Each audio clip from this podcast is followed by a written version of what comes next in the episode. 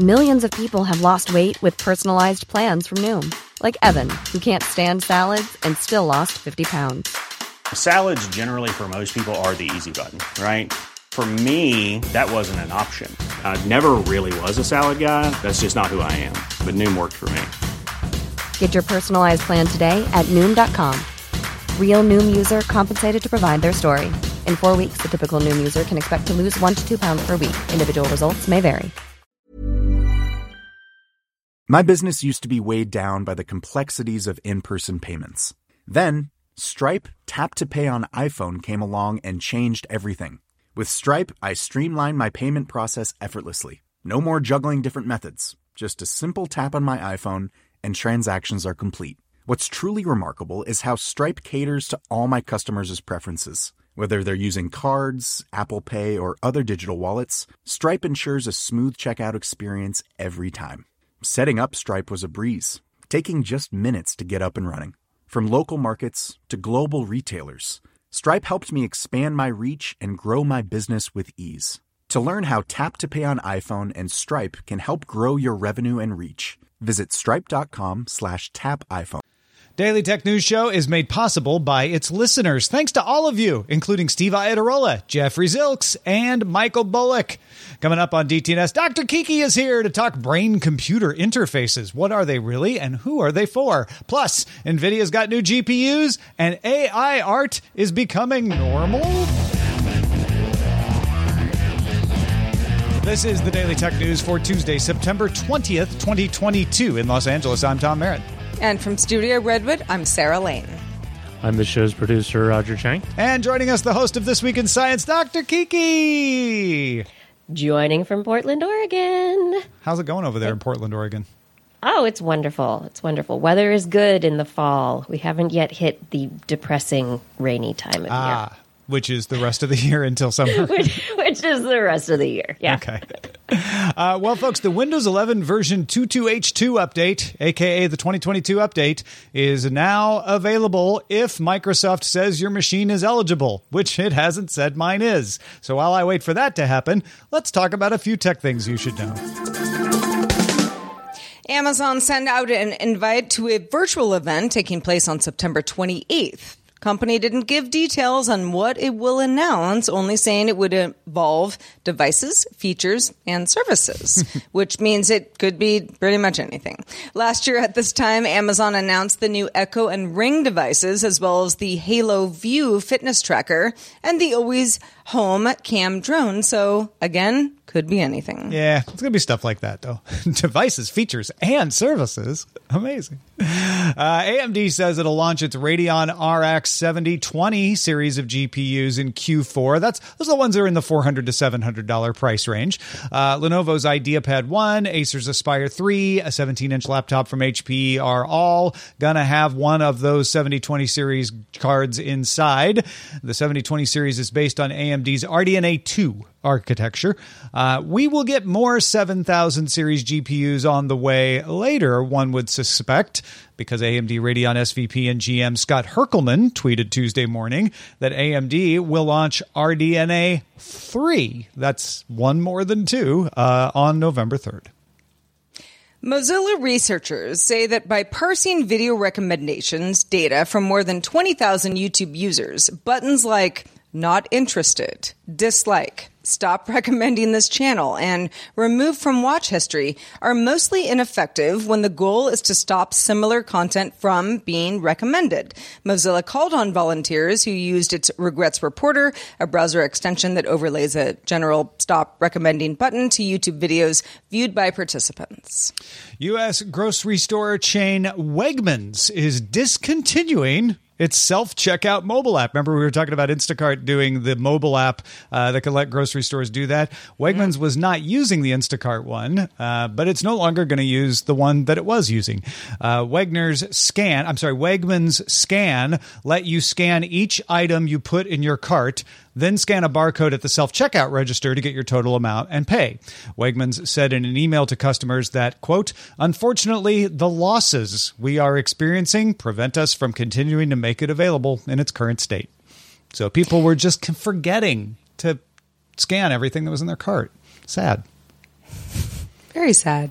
Apple will increase App Store prices across Europe and some Asian markets beginning October 5th. Also, probably sad for some folks, affecting both regular apps and also in app purchases. In Japan, there'll be more than a 30% hike, while countries using the euro will see a 20% hike. Other countries affected include Sweden, Chile, Egypt, Malaysia, Pakistan, Vietnam, and South Korea. Developers can change the price of their apps and in app purchases, including auto renewable subscriptions, if they apply, at any time, but the minimum price will now be lower. For example, in the Eurozone, the minimum charge of 99 cents was raised to 119 euro. Mm-hmm. So, yeah. Uh, and you can still do free. They haven't, they haven't increased the price of free. Right, yeah, like you don't have to charge, Right. but if you do, you you have some restrictions now. All right, let's talk about these NVIDIA announcements. NVIDIA officially announced its 4000 series of GPUs, uh, or the 40 series. You might hear it called that too. Uh, this is the one based on the Ada Lovelace architecture, named after Ada Lovelace. The RTX 4090 will arrive October 12th for $1,599. That's the top of the line. Uh, then there's the RTX 4080. That'll come later in November for $899. The 4090 is going to ship with 24 gigabytes of GDDR6X memory, enough to make you drool. I mean, enough to claim it is two to four times faster than the 3090 Ti at the same power consumption. NVIDIA recommends that you do get enough power, uh, PC power supply of at least 850 watts when using a Ryzen 5900X class processor is what they recommend. Uh, the RTX 4080 will come in 12 gigabytes and 16 gigabyte models. Those are both also GDDR6X. Uh, the 12 gigabyte model will be $899. The 16 gigabyte 4080, $1,199. All three of these cards include updated ShadowPlay support. Uh, they can capture 8K video at 60 frames per second in HDR. They support hardware AV1 encoding. And the 4000 series is going to support PCIe Gen 5 16 pin connectors without the need for a custom solution as required in the previous gen. Cards will also include an adapter to connect with three standard 8 pin power connectors as a nice option. Power supplies are coming in October from Asus, Cooler Master, FSP, Gigabyte, iBuyPower, MSI, and Thermaltake. Uh, you can expect to see RTX 30 series still on the shelves, though, because NVIDIA has said it made too many of those. You might see those at a discount. Uh, the 4090 and the 16 gigabyte 4080 are also going to come as founders editions from NVIDIA, as you might expect. Uh, Roger, what do you make uh, of the new line? We've, we, we've got the brand new top of the line NVIDIAs now. How do they look to you? They look very impressive. I mean, we won't know until actual you know third party benchmarks come out, but it really looks like Nvidia has decided to go all in with the ray tracing to the point that they're not just improving it, but they're they're they're advancing it with new uh, with new features, uh, including demosaicing, as as well as uh, improvements to D, uh, DLSS uh, to essentially to, to give you all the added visual benefits. What's what's interesting is the price points that they come in now. Is I mean they're really not targeting your average gamer anymore. They're they're they're they're looking to to kind of go the next step up. Whether it's a Twitch streamer who does gaming but wants to make sure they put out at least a 4K stream uh, to their audience, or you know uh, at home creators uh, who might have other uses for all that you know GPU horsepower. It's important. It's very impressive, but I will also add it's a little too rich for my blood at that price point. Yeah. And and it may not be even targeting those people. It may be that's just what they have to charge. And so that's the market they're going to have to go for. Well, speaking of announcements, NVIDIA also announced a processor for autonomous vehicles called Drive Thor, based on NVIDIA's Hopper GPU platform that's optimized for processing algorithms at two quadrillion operations per second. That's eight times NVIDIA's Orin processor. And with 77 billion transistors, Hopper can replace multiple chips, saving on expense saving on power consumption. NVIDIA says it uses CPU cores from NVIDIA's Grace processor and borrows some elements from the Lovelace architecture as well.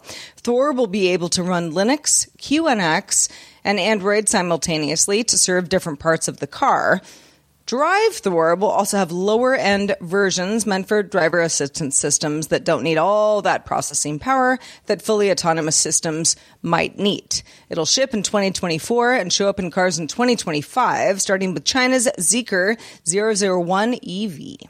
And NVIDIA also gave us a look at DLSS 3, uh, the next version of its deep learning super sampling technology. That's the one that can upscale graphics and uh, allegedly quadruple performance over native resolution.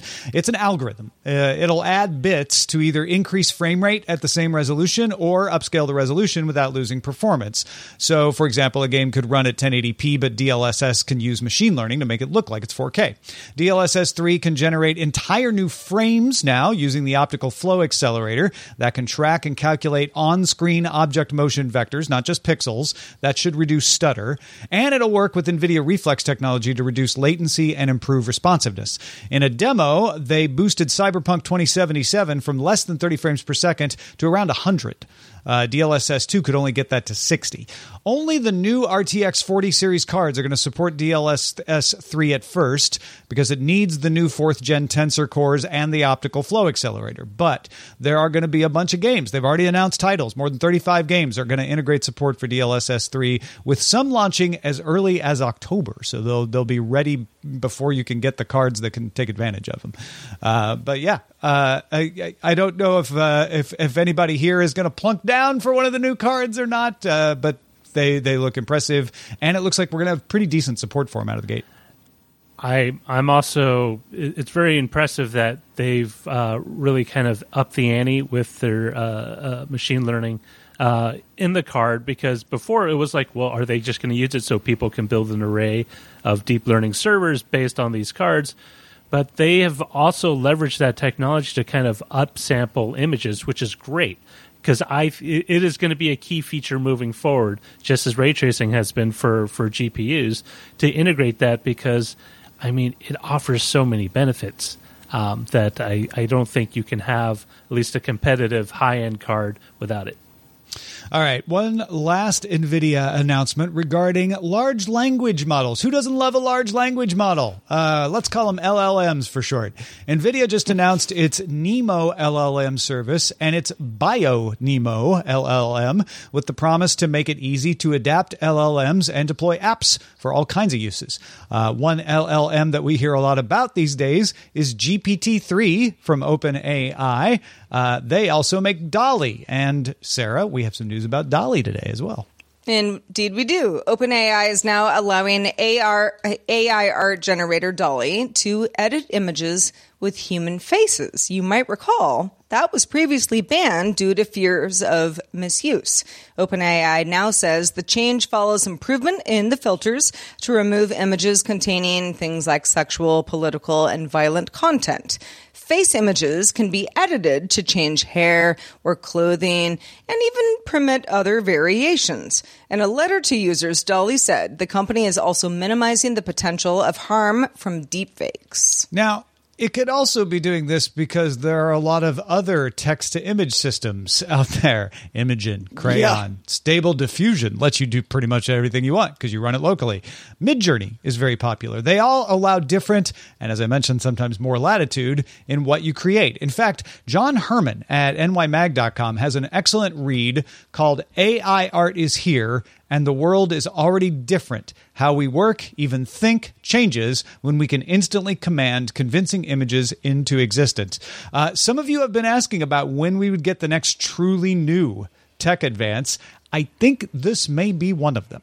Yeah, so a lot of Herrman's article focuses on Midjourney because that's what he's been using. Midjourney is unique in that it doesn't have VC backing, only 10 employees, small team, but very popular. Users pay $10 to 16, uh, $600 per year for image generation, depending on what they want to do, new features, licensing rights, etc. Its Discord server has 2 million members, though. People are interested. Free users get a limited number of requests before they have to pay. Paid members get their images delivered by private message in Discord, and then the money is used to pay for the cloud servers and 10,000 or so GPUs that then process those requests. But what Herrman has noticed in talking to other Midjourney users is that text to image generators are used for a lot of different reasons. Some predictable, some not so much. And it's moved out of the surprising and kind of fun, jokey phase of making a, you know, a weird image into something he calls competent and plausible. Yeah, so so here's a few examples from the articles. And Kiki, uh, you and Sarah both, I, I'd, I'd like you to think about uh, whether any of these are surprising to you or if it sparks other ideas of what people might be using these for. Uh, one example is just showing something to somebody uh, from your head. Uh, if you have an idea, you don't need to sketch it. Uh, you just describe it and Midjourney can actually make a picture of it. Uh, you could it could be a prototype or a decorating idea, whatever. A game designer is using it to make between 600 and 1,000 unique pieces of art they need for a game, something they as an individual couldn't afford to hire artists to do. What they're getting is good enough for self publishing, though, and if they get a deal with a distributor, potentially speeds up the final work from professional artists. A children's author is using it to create pictures for their book, something that would have taken them much longer in the past. They're replacing themselves by saying, well, let's get the AI to do it. Uh, a designer for the state of California is using it for pamphlets, saying it's better than the clip art that they would be forced to use otherwise without the expense of having to pay someone, which they don't have the budget for. Uh, an Australian ad agency is looking into it for broader creative options for cuts customers that don't have large budgets, especially global customers. You don't want to pay for a designer. We can do this for you. Uh, there's a design director. You might think, oh, they're the ones that are going to be mad about this. A design director is using it to make concept art that can use photography and illustrations that they wouldn't normally have time for in concept art, but it means their concepts don't look like everybody else's because they're not pulling from the same stock art that all the other design directors are pulling from. Uh, DeviantArt has been flooded with a bunch of Midjourney stuff. It's it's certainly controversial in the art world. Uh, but Kiki, what do you what do you make of this? It does feel like this is expanding rapidly from something that was brand new and novel not that many months ago. Yeah, but I think it really is it's a tool. It's an advance in the technology that allows creatives to be able to be more creative. It's not creative on its own and i think that's the big uh, delineation there right? That's how we get you know oh humans are creative. We come up with the ideas. We're just asking this tool to help us fine tune things and to give us products that we can use. Yeah because yeah, the creativity is I mean, in the the prompt right? The right. it's just shifting the creativity. Go ahead, Sarah. Sorry.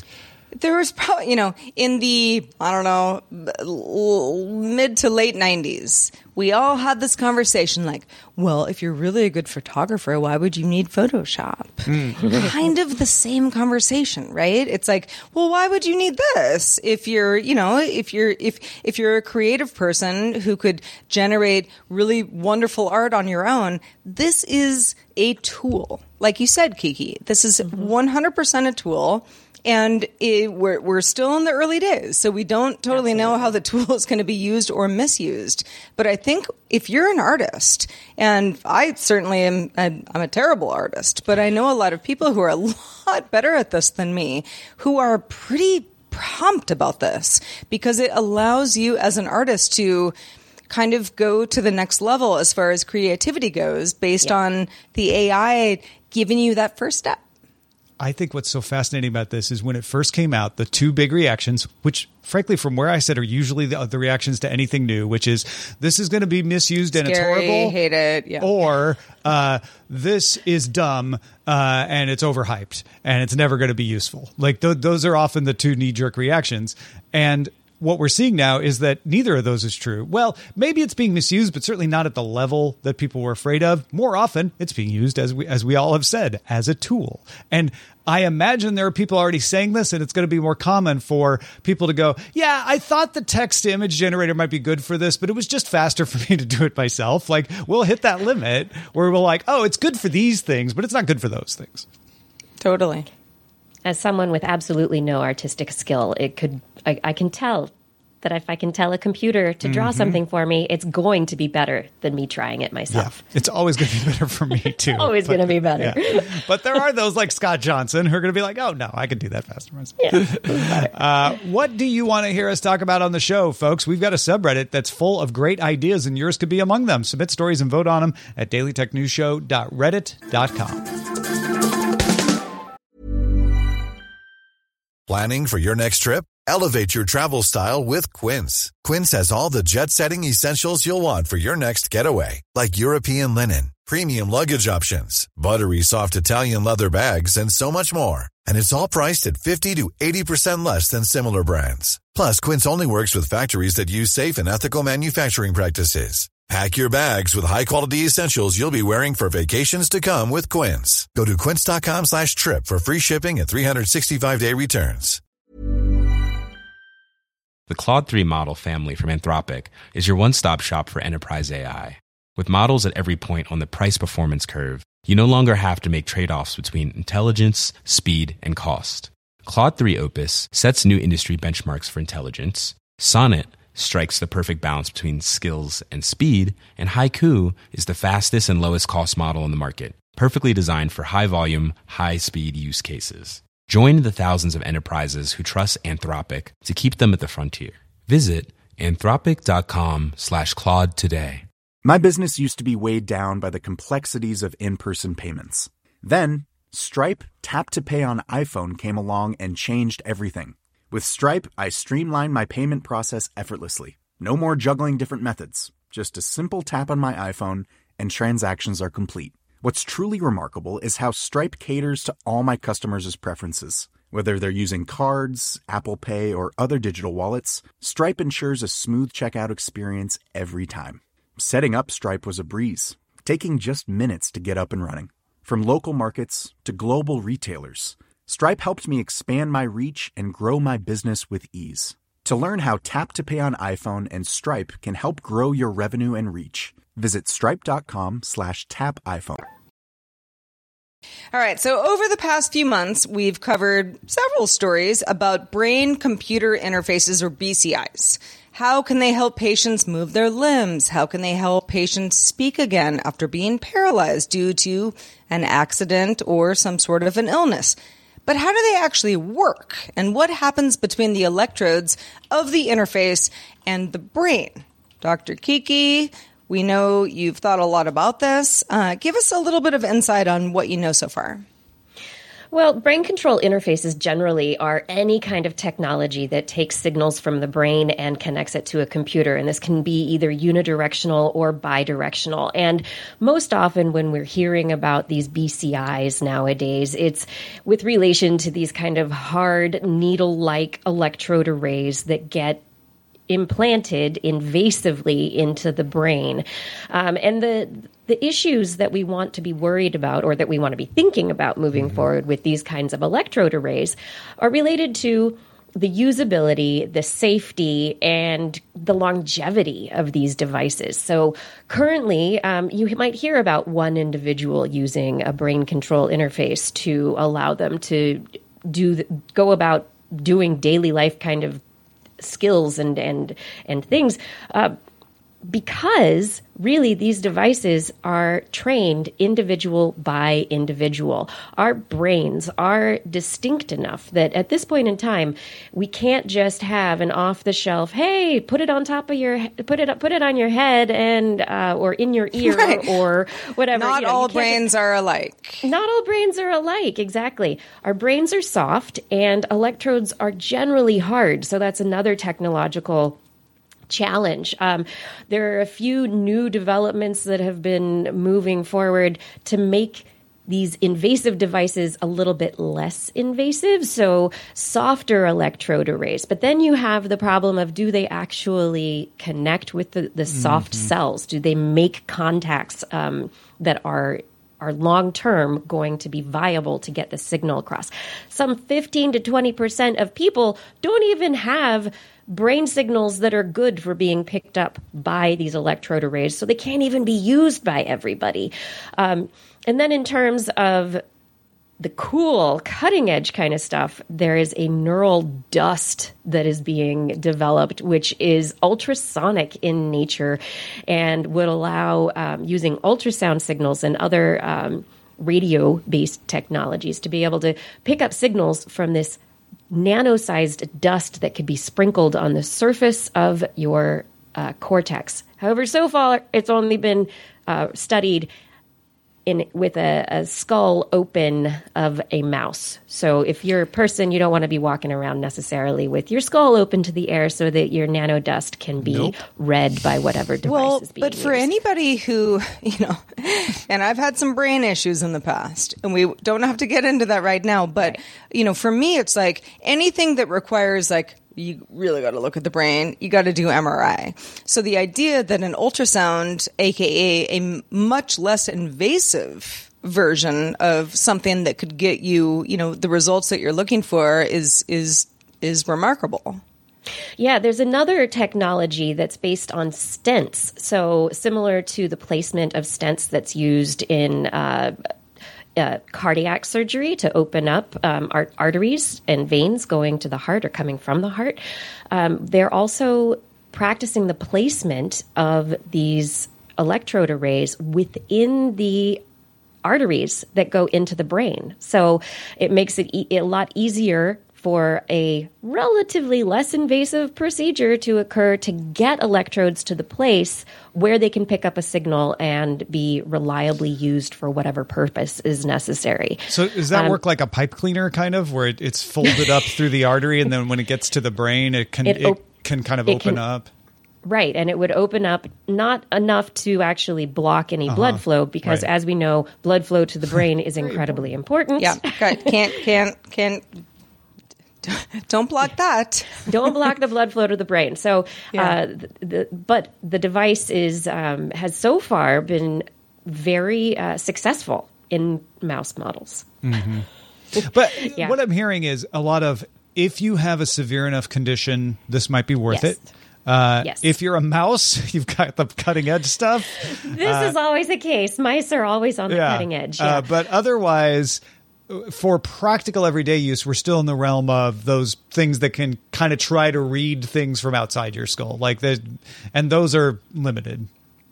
Right. So, and and that's the that's the thing. Invasive surgery is never the road you want to go down. And at this point in time, the electrodes don't last long enough mm-hmm. to be able to um, really last the lifetime of a person. So, if you're young and you have a, a disability, or even you want to be a superhero and you know just talk telepathically to your computer, you know, having the surgery that in which you have to place this electrode, this electrode array in your brain.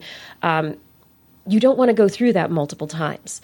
And there's the chance of infection. There are always problems with the placement of that electrode array, and the placement of the electrode array itself could cause neural problems. So it's not something you want to take lightly. Right. So people who are um, who have severe disability, uh, that's usually where it starts. And this is where the research is really starting to be helpful, successful, and have a lot of impact. And as the technologies progress, where we can have increased numbers of uh, electrodes in the arrays to make the signals more robust and more accurate, we're going to be able to read people's brains, quote unquote, mm-hmm. a little bit more easily. But we still have to deal with the fact that our bodies don't want foreign objects put inside them, and will, the immune system will do what it can to get rid of whatever that is.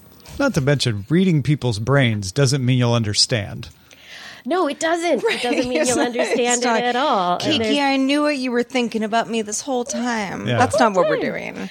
Yeah. So you've got the system, the system uh, comp- components that go into the brain, and those get the signal. The signal needs to be read, but then you have to process it then and figure out whether. It yeah, interpretation has to be accurate.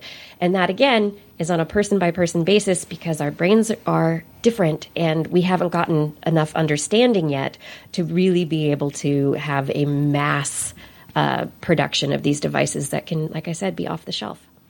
Well, Speaking of interpreting things, uh, many of you for, are familiar with Shazam. You know, you hear a song, you go, I like the song, but what is the song? You know, you hold up your phone, you get the information.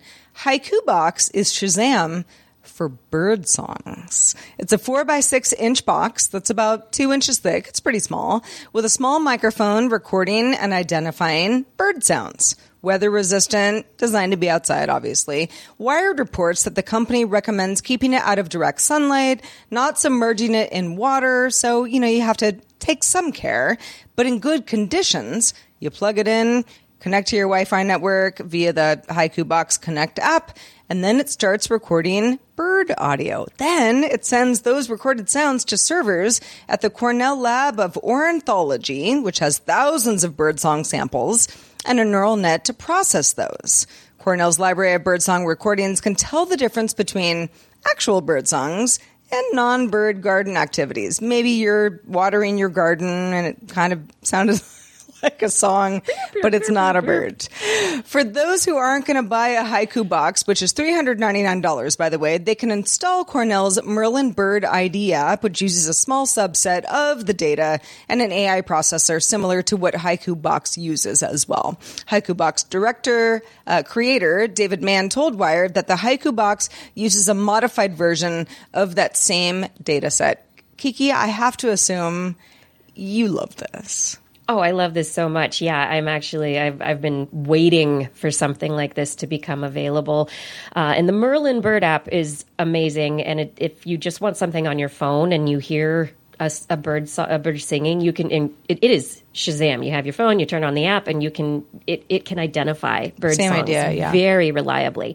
This is exciting because it's passive and you don't have to always be out in your yard to go, I wonder what that bird is, and have to turn your app on. Since it's recording all these sounds, it can be like, oh, hey, this bird flew through your yard and made a, through a few twerp twerps, and suddenly you know that you've got a migrant species that's passing through. And this is so exciting and interesting for people who are into bird watching and knowing the animals that are passing through your environment. Yeah, even when you're not around, it's like a it's like logging the birds in your neighborhood. Yeah, and uh, Cornell Lab of Ornithology has been on the forefront of all of this for a really long time, pushing the uh, recording of these bird songs and learning.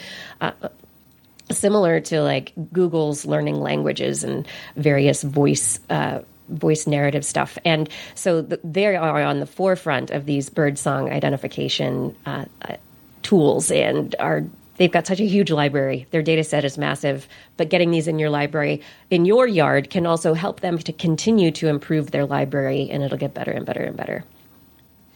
All right, let's check out the mailbag. Yeah. This one comes from Laurent in unseasonably wet Montreal. Laurent, hope you're staying uh, dry. Who says the use case that you explained um, pardon me, for translating content reminds me of something that Mr. Beast currently does. Laurent is, is referring to us talking on the show yesterday about um, the idea of having an avatar who maybe looks like you, sounds like you.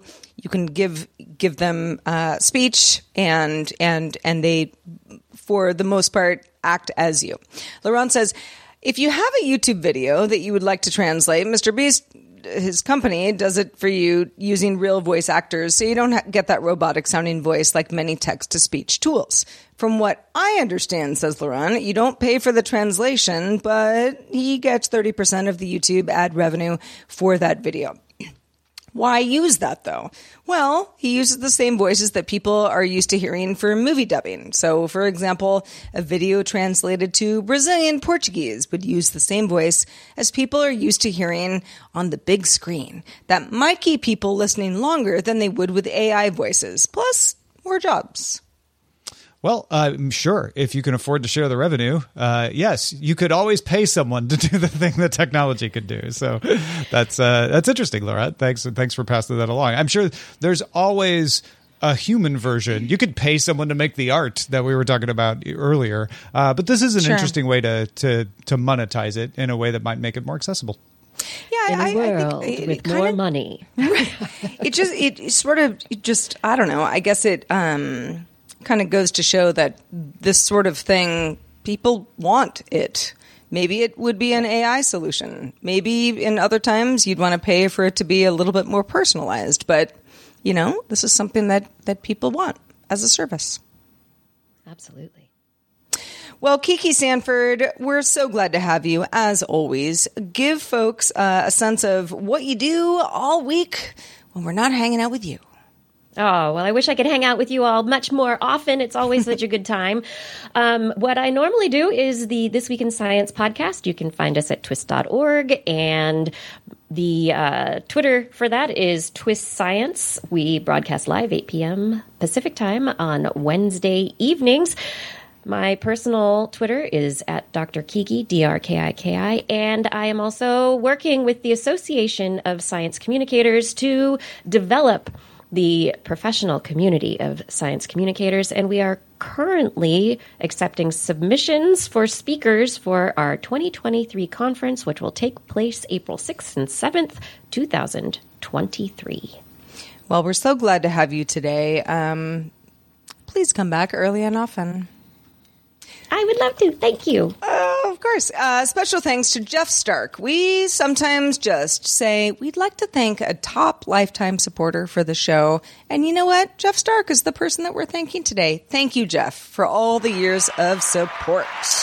Could be you tomorrow if you become a new patron. Could be you if you've been supporting us for a long time. This time it's Jeff. Thank you, Jeff.